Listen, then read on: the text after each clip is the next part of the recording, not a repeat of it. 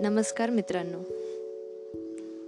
मागच्या काही दिवसांपासून पॉडकास्ट बनवलेला नाही आहे मी. आणि खूप साऱ्या गोष्टी तुम्हाला सांगायच्या राहून गेल्या.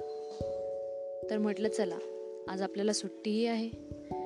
तर आपण आपल्या प्रेक्षकांना मागच्या काही दिवसांमध्ये घडलेल्या घटना किंवा गोष्टी त्या सांगून टाकूयात.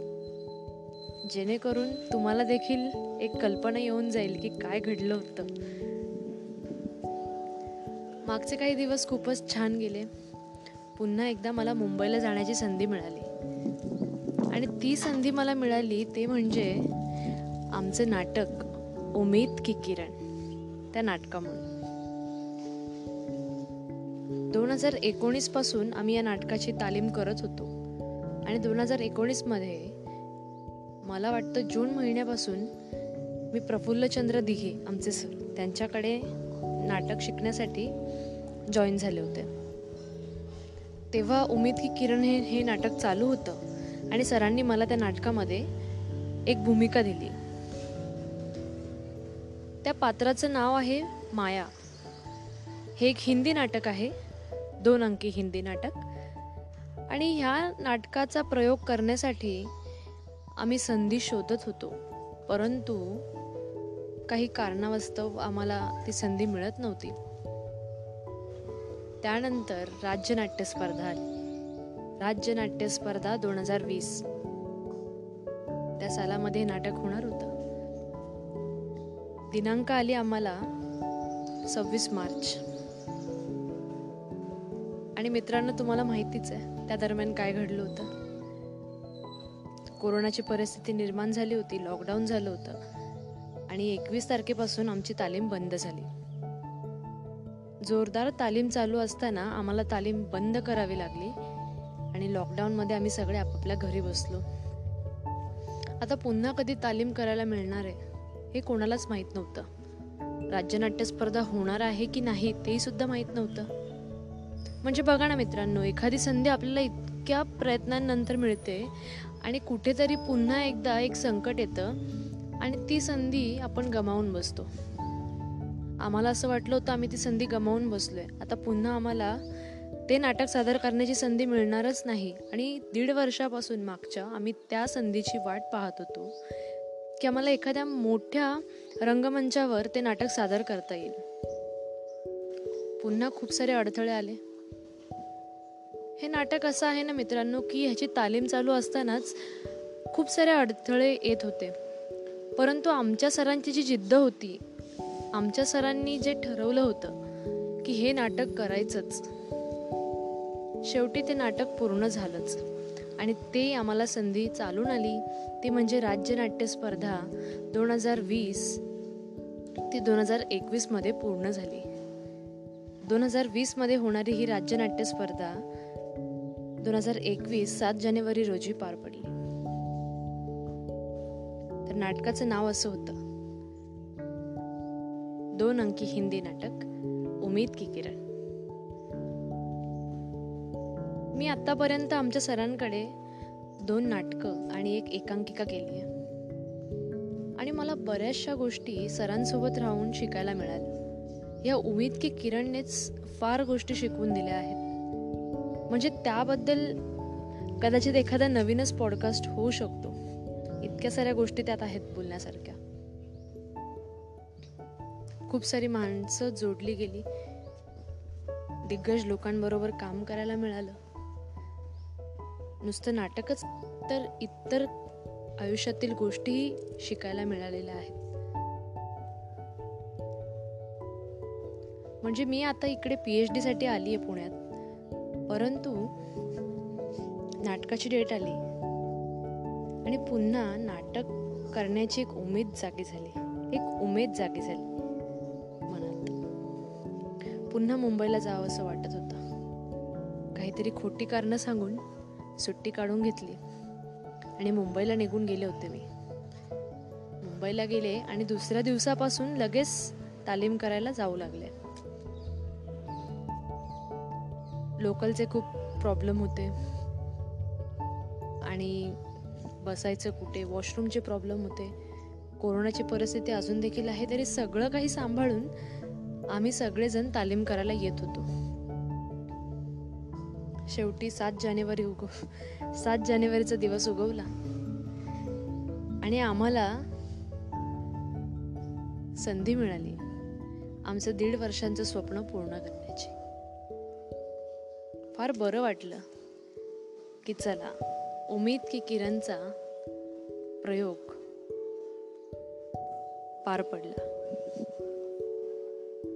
आणि ते सुद्धा कुठल्या छोट्या ठिकाणी नाही तर रवींद्र नाट्य मंदिर प्रभादेवी या ठिकाणसारख्या एका मोठ्या रंगमंचावर. अशा गोष्टींसाठी भाग्यच लागतं नाही का?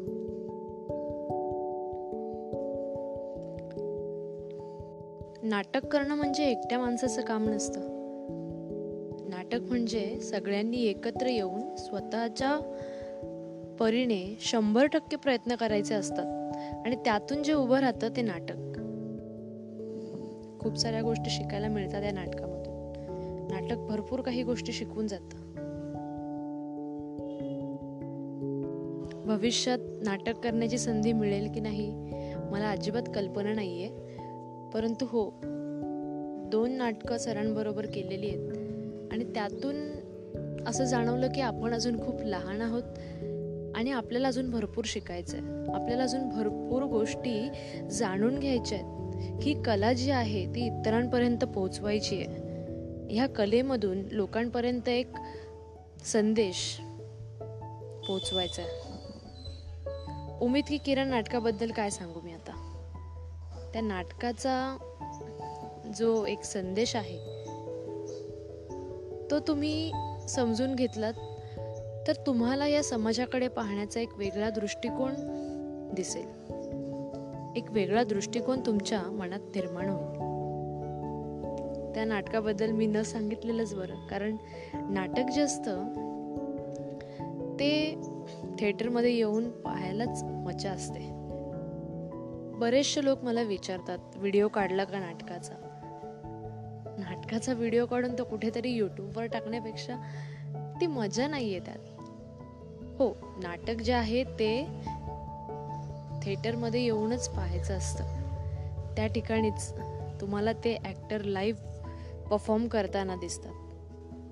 आणि तीच तर खरी मज्जा असते नाटकाची. आपल्याकडे नाटकाला जास्त प्राधान्य दिलं जात नाही आजकाल. कारण लोक चित्रपट सिरीज वेब सिरीज यूट्यूब या सगळी या सगळ्या गोष्टींकडे जास्त आकर्षित आहेत. त्यामुळे नाटक करणं आजकाल लोक टाळतात. परंतु मित्रांनो नाटक करणं हे फार कष्टाची कष्टाचं काम आहे.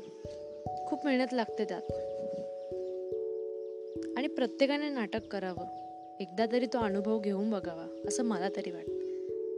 म्हणजे प्रत्येकाने एक नट व्हायचं आहे किंवा एक नटी व्हायचं आहे असं न ठरवून तर एक चांगलं व्यक्तिमत्व आपलं घडतंय. हे लक्षात ठेवून जर नाटक करण्याचा प्रयत्न केला तर नक्कीच तुम्हाला नाटकाची जी किंमत आहे ती कळेल. म्हणजे मी तरी प्रत्येकाला सांगेल की जर तुमच्या व्यक्तिमत्वामध्ये तुम्हाला काही बदल घडवून आणायचे असतील एक खंबीर व्यक्तिमत्व तुम्हाला जर निर्माण करायचं असेल तर तुम्ही नाटकामध्ये अवश्य काम करावं.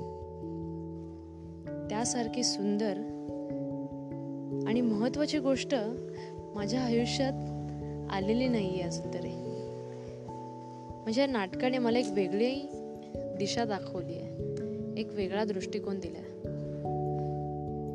आणि बऱ्याचशा गोष्टी देखील शिकवल्या मला खूप अभिमान वाटतो स्वतःचा की माझ्या घरातल्यांनी माझ्या इतर सह कलाकारांनी माझ्या मैत्रिणींनी मित्रांनी माझ्या विद्यार्थ्यांनी ज्या ठिकाणी मी काम करते तिथल्या लोकांनी मला या सगळ्या गोष्टींसाठी फार सपोर्ट केलं आणि त्यांच्यामुळे आज मी नाटकामध्ये काम करू शकते.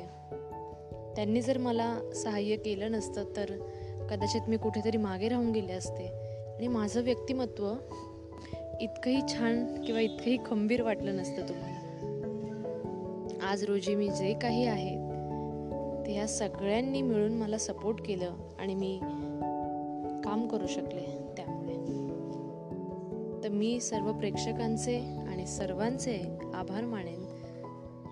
आणि खूप दिवसांनंतर पॉडकास्ट बनवला आहे त्यामुळे भरपूर साऱ्या चुका झालेल्याच आहेत त्यात. तर त्या चुका वगळता इतर गोष्टी तुम्हाला आवडतील अशी मी अपेक्षा करते. आणि चुका झाल्या असतील तर त्यासाठी क्षमाही मागते. आणि उमेद की किरण जसं या नाटकाचं नाव आहे उमेद की किरण. त्याप्रमाणेच प्रत्येकाच्या आयुष्यामध्ये एक उमेद असावी की आजचा दिवस गेलाय परंतु उद्याचा दिवस हा आपल्यासाठी काहीतरी नवीन घेऊन येतोय. ही उमेद प्रत्येकाच्या मनात असते. आणि ती उमेद घेऊनच आपण जगत असतो आयुष्य. ती उमेद आयुष्यभरासाठी असावी. ती उमेद कधीच संपू नये. कारण एकदा का उमेद संपली तर माणूस त्याच ठिकाणी खचून जातो तिथेच हारतो.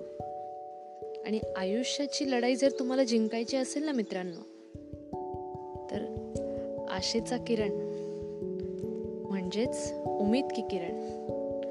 ही नक्कीच तुमची साथ दे धन्यवाद.